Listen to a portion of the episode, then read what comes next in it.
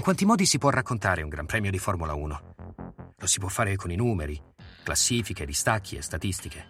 Oppure si può raccontare un Gran Premio con qualche parola. Poche, tre.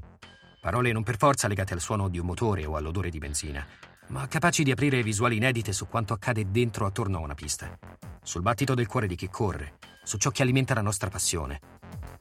Questo è Terruzzi racconta, un gran premio in tre parole, un progetto di Red Bull con Giorgio Terruzzi. E queste sono le parole del Gran Premio d'Australia.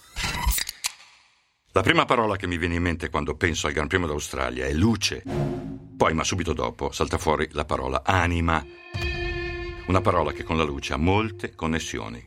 C'è una terza parola che ha a che fare con questo nostro incontro ed è McLaren.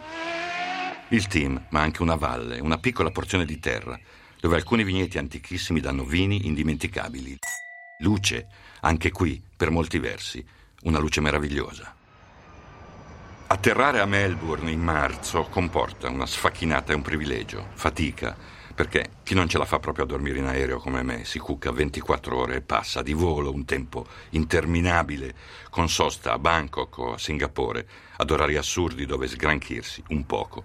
In mezzo a donne che puliscono continuamente spingendo enormi spazzoloni. E altrimenti sosta a Dubai mangiando porcherie senza motivo, senza il fisico adatto, dentro un aeroporto da primo mal di testa.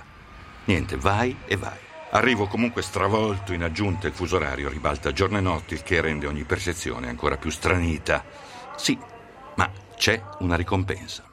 Ci si ritrova tutti ogni anno, dopo mesi di chiacchiere via mail ci sono le macchine nuove da osservare e provare in una frenesia unica. Ma l'incontro più prezioso è quello con l'estate. L'estate australiana che sta per finire e che regala ogni volta il sapore, il tepore dell'estate nostra in arrivo. È un antipasto gratuito, un salto temporale. Siamo partiti con gli ultimi brividi invernali e basta un minuto per gioire accorgendoci che ancora una volta abbiamo sbagliato a fare la valigia. Luce da giorno che muore tardi, luce in arrivo dal mare. La senti persino di notte, vagando in cerca dell'hotel tra alberi illuminati, come facciamo noi a Natale.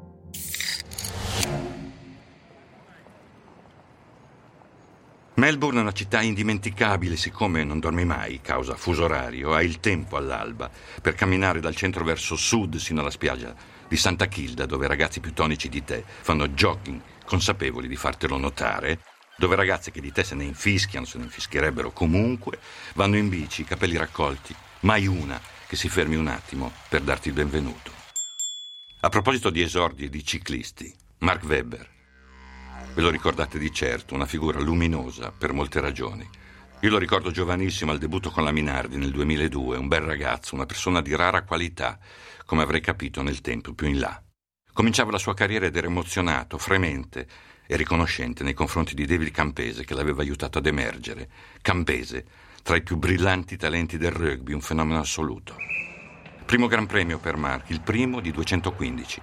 Nove vittorie, più di una candidatura al titolo mondiale. L'unico pilota visto in aereo a leggere dei libri, educatissimo, un signore, un vero atleta, patito di ciclismo e triathlon. Con la bici si fece male, sopra una bici filava quasi come dentro una macchina. Melbourne vale viaggio, in quella luce ci si può perdere, dimenticare la vera ragione della presenza, proprio lì. Il ricordo di Mark Webber mi ha riportato in pista, in gara, una vera prima visione. Meglio mettersi a lavorare, attraversare l'Albert Park tra tifosi gasati, saltimbanchi colorati e musicisti improvvisati. Filare in sala stampa e prepararsi per una corsa che svela finalmente le stoffe in campo. Un gran divertimento pure quello per chi come noi dell'inverno non ne può proprio più. Luce quindi, che è anche la luce dei semafori dell'Albert Park Circuit pronti a spegnersi per lasciare che a illuminare il quadro sia l'anima di chi guida e corre. Un'anima misteriosa come un enigma, che presenta oscurità anche quando si manifesta in piena luce. Mentre scorrono i minuti verso il primo Gran Premio del 2019, torno indietro alla prima corsa del 1996 che segnò un doppio debutto memorabile. Quello di Melbourne, appunto, in sostituzione di Adelaide, e quello di Jacques Villeneuve, Williams la macchina splendente, annodata da non perdere la sua anima. Anima, ecco, la nostra seconda parola. Ho qui davanti, ora come allora, gli occhi di Jacques, spalancati, dentro il casco colorato, occhi da teppa, da discolo, pronto a combinare un guaio. Il suo cognome del resto, beh ragazzi, Gilles, suo padre, Gilles Villeneuve, un bambino pure lui, tutto argento vivo. Ma Jacques, di suo padre, non aveva alcun bisogno di suo padre, non voleva parlarne affatto, guai. Non più figlio di Gilles, ma Jacques e basta. Prima persona singolare con una foga da indipendenza così potente da piazzarlo in pole al debutto. Un colpo di coda, un fuoco artificiale, un golpe sul mondiale. Mi viene in mente Jacques e in un attimo vedo Charles. Charles Leclerc, che a Melbourne debutta con la Ferrari. Per immaginare la sua anima devo chiudere gli occhi adesso. Mani, gesti, respiro nel silenzio di una camera d'albergo domenica mattina, giorno di gara, sveglio da tre minuti il cuore che pompa, un'ansia che monta, il pensiero che percorre e ripercorre, che manda memoria. Pagherei non so cosa per accompagnare Leclerc dalla sua stanza alla sua macchina domenica mattina, per scrutare la sua anima dentro un giorno che mai dimenticherà. Ci penso, potete provare anche voi. Fermatevi, accostate se state guidando, lo dico sul serio. Fermi, occhi chiusi. Bisogna fare cinque respiri profondissimi e viaggiare con la mente soltanto, tornare all'alba di un giorno vostro, particolare, il giorno dell'esame, di maturità, di un colloquio di lavoro importante, il giorno in cui nasce un figlio. Respiri, immaginazione. Ci siete? L'emozione che percorre i nervi, va dal cervello agli arti, accelera i movimenti. La consapevolezza che tra un'ora, tre o cinque, toccherà a voi, tocca a me. A te. In ballo non c'è verso. Ci siamo? È un filo elettrico che trasmette porta alta tensione, adrenalina, pronti comunque, con la grinta per riuscire a dare il meglio di noi stessi e la speranza che l'emozione, un contrattempo, un disturbo non intervengano proprio adesso, trasformando una prova suprema in un inciampo, una fatica in un errore, un trionfo in un fallimento. Un altro respiro.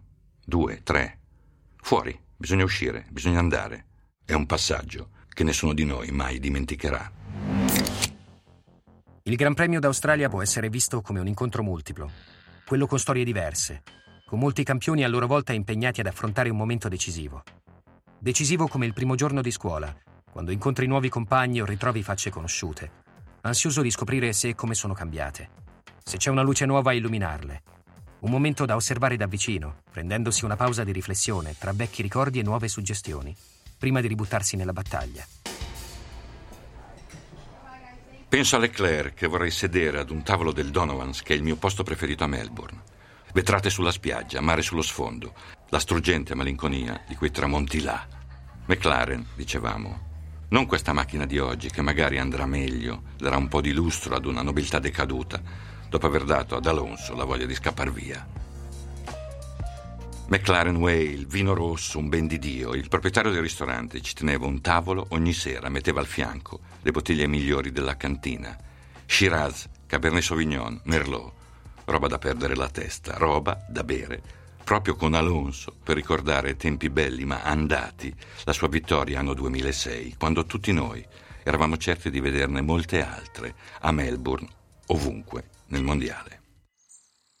Una notte così dunque, in una quiete da fine sabato, fine giornata, fine epoca, fine del mondo, mentre i rumori del motori si perdono insieme alla classifica delle prove, tra le onde a 20 metri, mentre negli occhi resta quella luce così calda e speciale, mentre col pensiero accompagni nella notte chi l'indomani darà l'anima, appunto, dopo aver fatto conti silenziosi con i propri slanci, un vago timore, la percezione di ogni piccolo possibile errore e l'ipotesi indicibile di una domenica prima di festa. Avete ascoltato Terruzzi racconta, un gran premio in tre parole. Un progetto di Red Bull con Giorgio Terruzzi. Luce, anima e McLaren erano le tre parole dell'Australia. Ci sentiamo tra due settimane per scoprire le tre parole del Gran Premio del Bahrain.